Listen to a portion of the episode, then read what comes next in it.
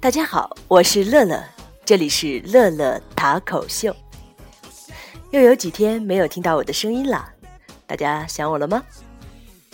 今天乐乐将带给大家一个关于悠长假期的故事。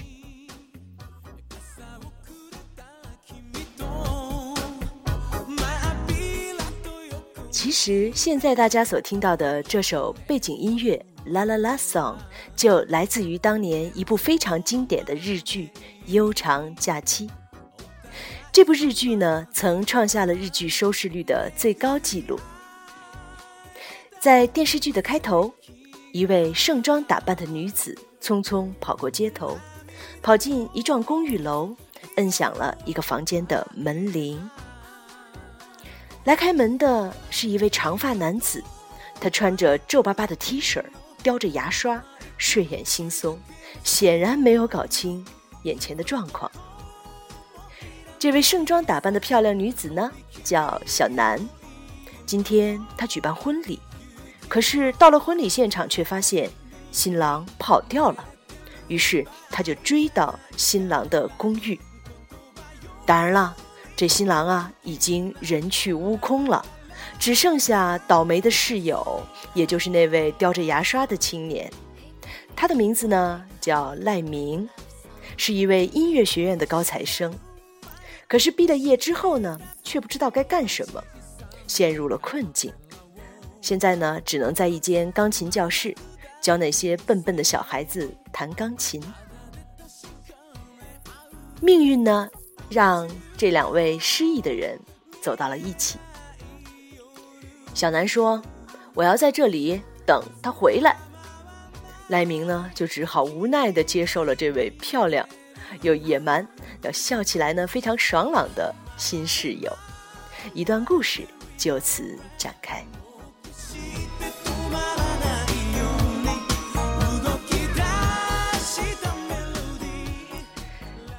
在这段特别的同居的日子里，小南了解了赖明的故事，而赖明呢，也更了解小南这位已经三十岁的傻大姐的故事。慢慢的，两颗心灵彼此靠近，在这人生最落魄、最失意的时候，渐渐走在一起，互相温暖。当时在看电视剧的时候，有一句话让我印象非常深刻。当赖明说自己正处于人生最困苦、最无奈的阶段的时候呢，小南说，你干嘛要这么想呢？你不如想，这是老天让你所度的一个悠长的假期。当这个悠长假期结束的时候，我们都能够成为更好的自己。在电视剧的结尾呢，当然是我们都喜欢的大团圆结局。赖明终于鼓起勇气去参加钢琴比赛，并且并且赢得了到德国去深造的机会。而在最后，也毫无例外的，他邀请小南跟他一同去。那人生的事业圆满了，爱情故事也圆满了。当然了，有人会说，这种圆满的事情只可能在电视剧当中发生。实际生活当中呢，我们每天都生活在压力巨大的都市当中，做着朝九晚五一成不变的工作，心中怀有一个远方的梦想，可却从来没有拔腿就走的勇气。实际上，每一个人都有比他想象当中更多的选择权，而每一个人呢，内心当中也都具备打破高塔的勇气，只是呢，你还没有将自己这种潜能发掘出来而已。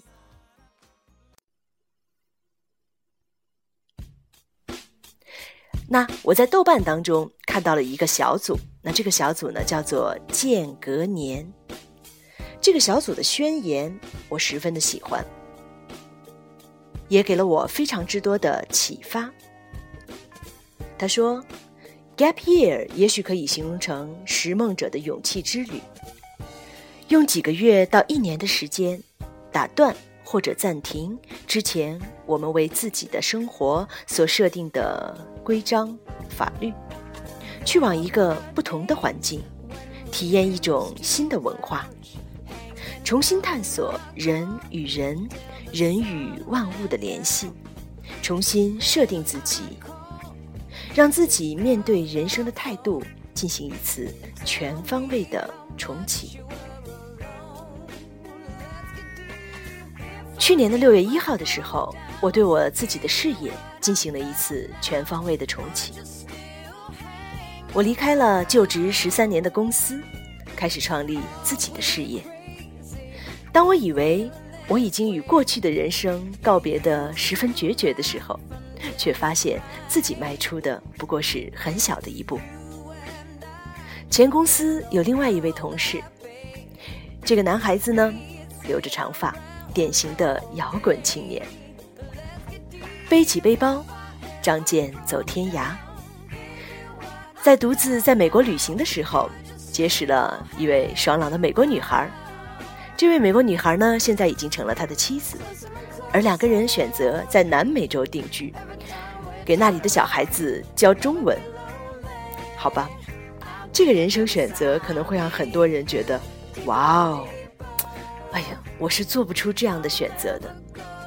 刚才我们说什么来着？一次全方位的重启，一次重新定位。有人会问，那间隔年之后，悠长假期之后，我能得到什么呢？好吧，让我们来看看。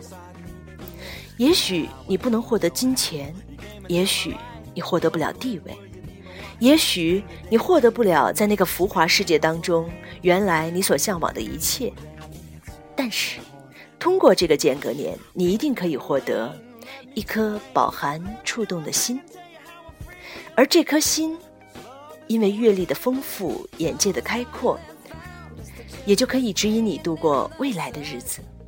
无论是否回归到从前的生活轨迹，成功的间隔年应该已经给予了你一种包容的视角，兼具理性和自由的思考方式，以及呀、啊、破土而出的信念和少许膨胀的梦想。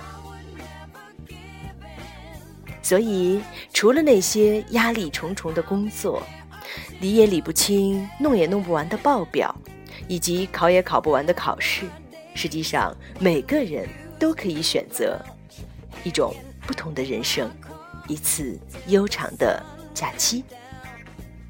好吧，各位正在听我声音的小朋友、大朋友们，要不要来一次悠长假期呢？